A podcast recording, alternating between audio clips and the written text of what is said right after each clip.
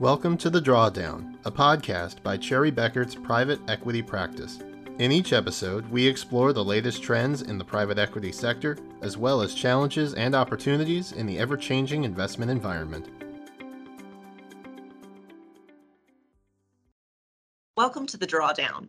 I'm Cameron Smith. I lead business development and client service for Cherry Bekaert's private equity practice. Today's podcast is going to dig into digital transformation for middle market private equity.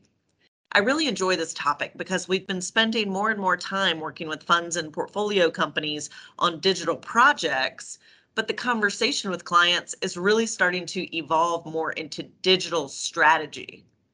With that, I'd like to welcome some of my favorite Cherry Bekaert colleagues who are in the quote unquote digital weeds on a daily basis. Nita Sanger, a director in digital transformation and innovation with 25 years of experience helping private equity funds and portfolio companies in creating digital strategies to help facilitate growth and optimize business operations. She spent 14 years in Big Four accounting and is also the former head of global innovation for an international legal services firm. Also joined by Dan Hewlin, a director in systems and processes, has over 30 years of experience in global IT and digitally enabled systems and organizations. Dan leads Cherry Bekaert's digital diligence and post-close integration team that focuses on IT, system migrations, and optimization strategies for private equity. Last but not least, I'm with Steve Holiday, a director in our fractional CIO and COO services team. Steve is formerly the chief information officer of a $700 million publicly traded manufacturing company and has over 30 years of IT operations and business process improvement experience. Steve is also a certified information security manager and a Lean Six Sigma Master Black Belt, which is super cool. Welcome, Steve. So I'm going to stop talking. I really want to hear more from this experienced group of pros. So let's dig into digital for private equity. Nita, would like to start with you. In Cherry Bekaert's recently published U.S. Middle Market Private Equity Report, you said that by optimizing portfolio companies with digitalization tools and strategies, private equity funds can accelerate profitability and growth. What does that mean? What is digital strategy? What does it entail? Technology, systems, software, what is it? Uh, thanks, Cameron. So when what we were talking about there was, you know, when we talk about digital strategy, we are actually talking about business strategy that's enabled by technology and data. So if you take a step back, private equity is usually, you know, obviously invests in companies because they're expecting to have to invest in companies that are going to have a high growth potential and then they have different strategies that they actually acquire companies for. Some of them they do a platform play and one of them do roll-ups and add on other similar companies like we've seen a lot of in healthcare. Or in other cases they're acquiring a company and then want to add on adjacent services. So from a private equity perspective it is what's the strategy that they're following? And then from the company's perspective that is the, the target that's been acquired you're going to be looking at okay so what is it that they're going to be doing to achieve the kind of uh, the revenues that are expected of them. And when we talk about a, a, business strategy which is enabled by technology and data, we are saying that the business should be looking at who are your clients? How are you targeting them? How are you going to market? What is the experience that you're providing to them, which is customized to them? Then it's what are your products and services that you're going to be offering to them, which is you know is it a software as a service model? Is it there's there some other model that they're following? Or and then it is how do you operate? And in operations it's like how do you optimize your operations? Which is is there a more effective way? Can you use technology to streamline your operations? Are there parts of your businesses that can be sent out as a managed service? Or you can actually look at fractional talent. You might not want to bring in full-time talent you can bring in fractional talent or you're giving some of the work to, to shared service centers. So when we talk about a, a business, when we talk about the digital strategy, we're saying you need to look at all these different aspects. And then how do you use technology and data to meet your customers' needs more effectively, to make your people more effective, and then how you operate as a business. So in some ways, we always say technology is the enabler of change and not the driver. So we have to think that uh, think about that in this holistic fashion. Got it. Thank you. Um, Dan, um, to build on that with regards of, to some of the tools Nita mentioned, um, you know, you and I have worked on a number of projects together for private equity and portfolio companies, name it, IT, cyber, business process, ERP implementations. You know, it seems middle market private equity when it comes to technology, system solutions, et cetera, it does feel strategic, but it also feels very project based. Um, so yeah. help me merge the two concepts. Is it the project based mentality in digital, maybe uh, quote unquote digital 101? And, and getting more towards a, an overall strategy like Nita describes more, you know, next level 2.0?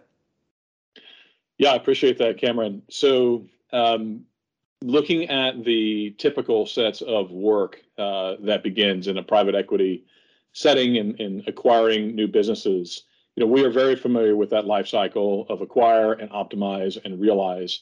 We're very familiar with the the need to um, accelerate that timeline. So if a PE firm can't acquire and accelerate their timeline to realization to three years or for you know max four years, not stretching out to seven, uh, that's very important to them and ensuring that their multiples go up and their base for EBITDA and so forth goes up along the way. And so, taking uh, those principles that Nita just talked about in digital transformation and applying them within this context, um, it starts out very tactical. You know, things that you just mentioned there. Um, you know, we start out with due diligence, um, and in those, we're looking across the spectrum of the company's systems uh, whether they be an ERP system or they're perhaps a software company, and we're taking a look at their software. Does it scale?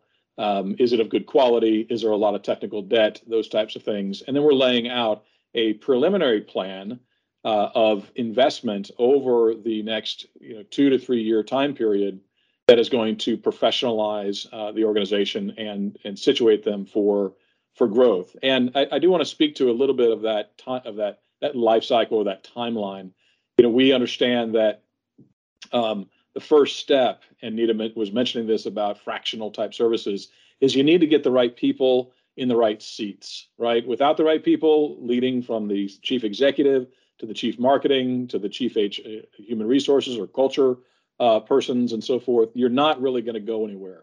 So that's a critical first step and of aligning that portfolio company to the PE's goals.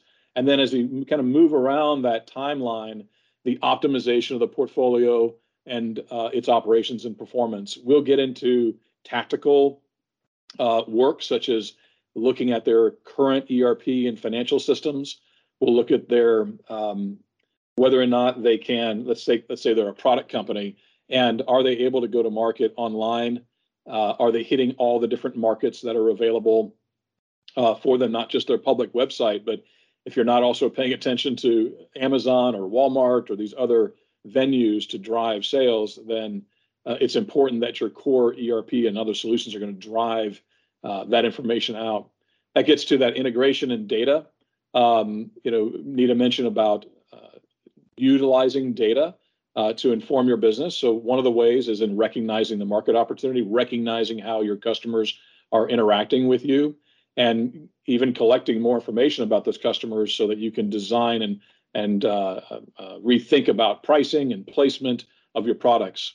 Now, ultimately, through that cycle, putting the right team, optimizing the portfolio, um, integrating data and systems, and recognizing market is you're also trying to position yourself with those systems to accelerate for the add-ons, right? Growing the revenue number, growing the EBITDA number, and if your core system at the at the back is not ready, then you could end up uh, getting ahead of yourself with respect to new acquisitions, and they're not going to be able to integrate well, and you're going to have disparate uh, you're going to have disparate systems that don't talk to each other and are not positioning you for that final um, that final sale. And so that final step obviously is that selling at high multiples. And we know that as we look at companies in the PE space, if the group is not integrated and if they're not innovated, by uh, technology and business process and automation, especially, that they're not going to get those high multiples. They're not going to be differentiated in the marketplace on their products, and um, uh, and they're just not going to realize in the timeline that is really important for PEs to move on to the next opportunity. Got it. Wow. Um, lot to unpack there. Um, especially when you're thinking about the the emergence of the tactical execution points with how does this play into the overall strategy at the fund level right not just at the company level steve to add to what dan just said you have a great recent example of how a private equity fund's portfolio company really used both strategy and and tactical execution items um, in advancing its its operations. Would you describe that company you're helping right now? Sure thing, Cameron. Uh, we are working with a PE fund portfolio company that is in the aerospace industry. We had some pre-acquisition work with the PE fund company. We delivered an operations due diligence of the target. Then after the acquisition, the, the target was acting uh, or the acquired company was acting on some of the guidance we had gave and had selected an ERP platform for improving business processes. But the acquired company was looking for operational improvements as well and engaged us initially for this. But in discussions, we found there were other areas we could help deliver value, including an overall technology strategy, including ERP, IT infrastructure, and cloud that would help them with their CMMC, which stands for Cyber Maturity, uh, Cybersecurity Maturity Model uh, certification. Um, this was going to help them now, uh, but also our plans would help them as they scaled in the future. We also helped them implement operational metrics for the shop floor that would give them the insights for improvements in yield and efficiency but helping them also keep their eye on the ball of uh, machine capacity utilization. We've been on the ground for almost a year and expect to continue in our fractional capacity into next year. That's terrific, Steve. It sounds like part of the digital strategy there is really to create value at the portfolio company level, which absolutely rolls up to the fund level. Let's talk more about value creation and ROI. Nita, how can a middle market private equity fund look at digital strategy as more of an EBITDA generator and not so much of a cost center? So, so uh, the key to actually think about this is that these are uh, everything that we're going to be suggesting, and you've heard Dan speak and Steve speak. That all we are thinking about is how to help the company actually achieve high returns which so so let's take more specific examples around this why do we say this is so way a company can actually increase its revenues is act to either organically or inorganically. Inorganic is through acquisitions, right? So where we talk about is where what are the digital strategy that comes about in that uh, we actually look at the existing systems that they have, the existing processes that they have, as they look to do in additional add-on acquisitions do you have the right technologies in place that will that you're able to effectively integrate the new companies that you acquire? The processes can they be seamlessly integrated? And if you do not do this the possible there's a very real possibility that you will not be able to achieve the kind of returns that you had hoped to as a result of the acquisition if you look at statistics that show that 70 to 90% of deals actually fail and don't achieve the value that's expected because of the fact that not enough attention is paid to this.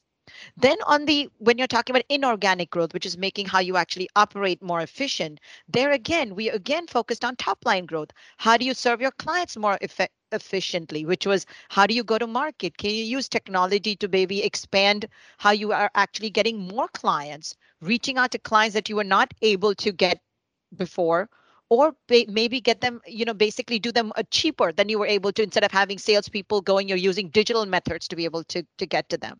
Then how you're making your processes much more efficient. How do you make your people and give them technologies that would make them much more efficient? And then how you operate. So anything that we're doing when it comes to a digital strategy is very much focused on improving your top line growth and then improving your bottom line, which is basically improving your margin. So it's very much EBITDA, EBITDA driven.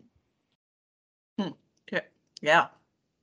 Um, Dan, same question. Your thoughts on cost versus return? Yeah, absolutely. Um, so it's interesting when we do our our diligence activities and we take a look at IT and and most of these companies, of course, in the PE space, are coming in at a minimum of like 3 million of, of EBITDA, maybe a little lower in some cases, but you know, they're 20, 30 to 60 million dollar companies, mom and pop shops that are needing to be professionalized. Uh, that's a, a key uh, market area for us in the middle market that we see time and time again. And when we look at those groups, we often see a very fractured uh, vision for the application of technology. Uh, they have gutted it out, made it happen, uh, but systems really aren't uh, integrated well. They're not automated well.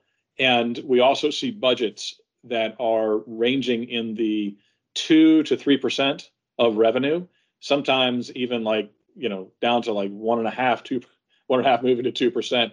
And if you look at at companies that are excelling uh, in the application of technology to innovate their business, and make things you know more automated, less errors, less waste, and so forth. The the range is more like uh, eight percent. Like that's the average. And if you're a software company, you know, driving um, new software products to the market, you can go as high as like twenty percent that you're spending on IT and technology to drive your business forward. Well, you know, for a twenty million dollar company, that's one point six million in IT spend. And so uh, the PE companies need to be aware that um, to take it to the next level, you're going to have to spend in this space, and so you can have that sense for the the the cost the cost center. But the returns are significant. The multiples that we see uh, for uh, companies that have their act together, and I think of one, you know, in particular, just it was a product company, um, you know, a product company going direct to consumer. They were uh, shaking things up uh, in the industry in doing that because there was typical uh, middlemen and other retail distributions for their product, but they were able to, with technology um, and systems and digital marketing practices, um, they were able to circumvent all of that and go direct to the consumer and and shipping either for themselves or shipping through Amazon, Amazon and so forth.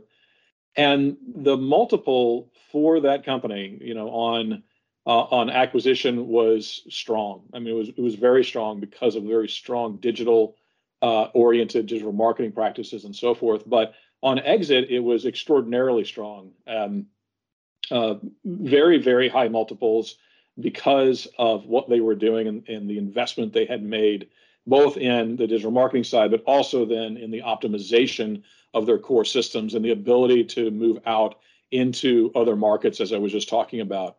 And this this principle of automating uh, it definitely drives down cost. Uh, it definitely drives down and drives out waste and errors. I can think about that even uh, in in law firms today. More and more robotic process automation that's removing errors in their work and then cutting down on uh, uh, claims for negligence because they didn't file on time or they didn't get the right data in the right form uh, properly. This is a ultimately a significant impact on top line. It's going to be a, a uh, sorry, a significant imp- impact on the bottom line, and um, ultimately in this PE context for multiples on exit. Thank you, Dan. Steve, the specific you know instance you mentioned the the aerospace manufacturer, similar to Dan, how is that client looking at ROI? Sure thing. I talked about our operational effectiveness engagement that led to our broader fractional executive CIO COO role. Uh, during the OE engagement, we baselined machine utilization and process yields and used that to provide two different perspectives. The first, which is purely uh, cost savings opportunities for improving yields and reducing overtime. The second, which in my experience, many companies want to treat as upside because it can be difficult to realize without specific realizable growth targets. But it's the additional business opportunity from the improvements to capacity. Depending on the maturity of the business, sometimes the cost improvements can be enough to cover the investments. So the growth through freed capacity truly is gravy. Other times, however, the growth factors into the ROI. In the case of the current customer we were discussing previously, we were able to justify investments with the operational improvements to yield and productivity. Thanks, Steve. It really is interesting to hear about middle market private equity looking beyond acquisitions and increased sales to go a few layers deeper into value creation, especially coming out of 2021, where we witnessed a record year for private equity transactions. And now that heightened volume of activity may certainly generate heightened integration and return pressures. Back to the private equity report mentioned, one of our crystal ball predictions for 2022 and beyond is that we're going to see an increase in how middle market private equity funds really start looking to digitalization and optimization at the portfolio to generate better returns, not just for the company and the fund, but the fund's investors and LPs as well. Crystal ball predictions from the group. Nita? Eh, wouldn't that be wonderful if we were so accurate that we knew exactly where things are going to yes. be? so I would say that we will continue to see a lot of middle market private equity activity. And as we've talked about, there's certain industries are much more prone to it because the whole thing with the pandemic is continues to accelerate the pace of change. And we, and I think as you mentioned the article, we talked about it, like healthcare being one of them, but and industrial being the other, especially with the whole thing of the, the passing of the the infrastructure bill. But you're absolutely right. What we see happening in in 2022 will probably be a balance between the two where private equity will continue to invest in the really the sectors that are transforming really rapidly where there's huge opportunities. But at the same time to con- they will the, there's been so much acquisitions that have been done that they will they probably need to shift some of the focus to make sure that the companies that they acquired are have actually are are basically optimized and digitally transformed so they are able to achieve the kind of returns that they would like at the earliest so that they can then you know exit you know exit at, at, at a quicker time frame than they might have been able to. So we think that's going to be the balance between the two. Gotcha. Dan? Yeah that's a that's a great question uh, cameron. The the thing i think is going to be pressing on on private equity, especially with the uh, you know so many deals having been done in 20, 2021, uh, is more of a press, you know, on those portfolio companies to get the return. It it is a significant uh, thing to say. You know, the majority of the deals that are done never achieve their deal thesis impact because of slow start, you know, limited resources, poor execution. Uh, they're not thinking about innovating uh, and automating. So I, I foresee a, a strong focus uh, from our PE customers uh, asking us to come in and optimize and optimize, and then help, help to identify areas of outsourcing uh, are also important. You know, there's back office functions. IT is certainly one of them in traditional forms, but even accounting and finance offices um, are also in traditional forms, not necessary as a strategic differentiator for the company in the market and I see that those uh, those activities are going to uh, occur more and more, and then integrate and integrate uh, with data giving you uh, perspective. So, for example, uh, leveraging again outsourcing and getting best in class solutions that are driving insights for you about your customers, how people are coming to your web presence or how they're ordering online, um, how you're integrated to your supply chain uh, where you're using best in class HR management systems and so forth. I see uh, a lot of work uh, for us, which is great, uh, but also a, uh, a, strong emphasis from the PE customers asking to say, we want that value creation and um, who can we ask for help? Please give us a call. Thanks, Dan. And um, Steve, if you'll wrap yeah. it up for us. Yeah, I see a ton of value out there to create. Um, when we think about uh, the transition of this generation, the mom and pops uh, retiring, maybe um, you know selling their businesses, and um, the opportunity in those businesses. Uh, they may be old line businesses, but there's still opportunity. Um, and really, at this stage, a lot of those companies have underinvested in underinvested in technology, and so um, you may find this hard to understand, but it's a big advantage today that that underinvestment because the, the, the early adopters probably way overspent on technology. And one of the things we've seen in, in technology is uh, with the, the use of the internet and uh, improvement in uh, all the different facets of technology is, is a, uh, an improving uh, price point. Uh, to where um, we can bring these technologies at a much more effective rate than 10 years ago, 15 years ago, and, and much richer technology um, that is able to you know, digitalize the, the, the, business process, but also bring data to the operations environment where uh, in real time, uh, operators can act on it and uh, change behavior, right? Uh, which leads to better yields and, and uh, productivity. So there's a huge opportunity here. Huge opportunity. Agreed. Well, thank you, Nita, Dan, Steve, for joining me here today. This is a topic that I really enjoy discussing with you and with our clients and only see it continuing to evolve. So thank you. And thank you for joining us for today's episode of The Drawdown. Again, I'm Cameron Smith, and from all of us at Cherry Bekaert, we wish you well. Take care. Thank you for listening to The Drawdown, Cherry Bekaert's private equity podcast. The views presented by our guests do not necessarily represent the views of their respective firms. For more information on how Cherry Bekaert serves as a guide forward to private equity funds and their portfolio companies through accounting, tax, and advisory services, please visit cbh.com.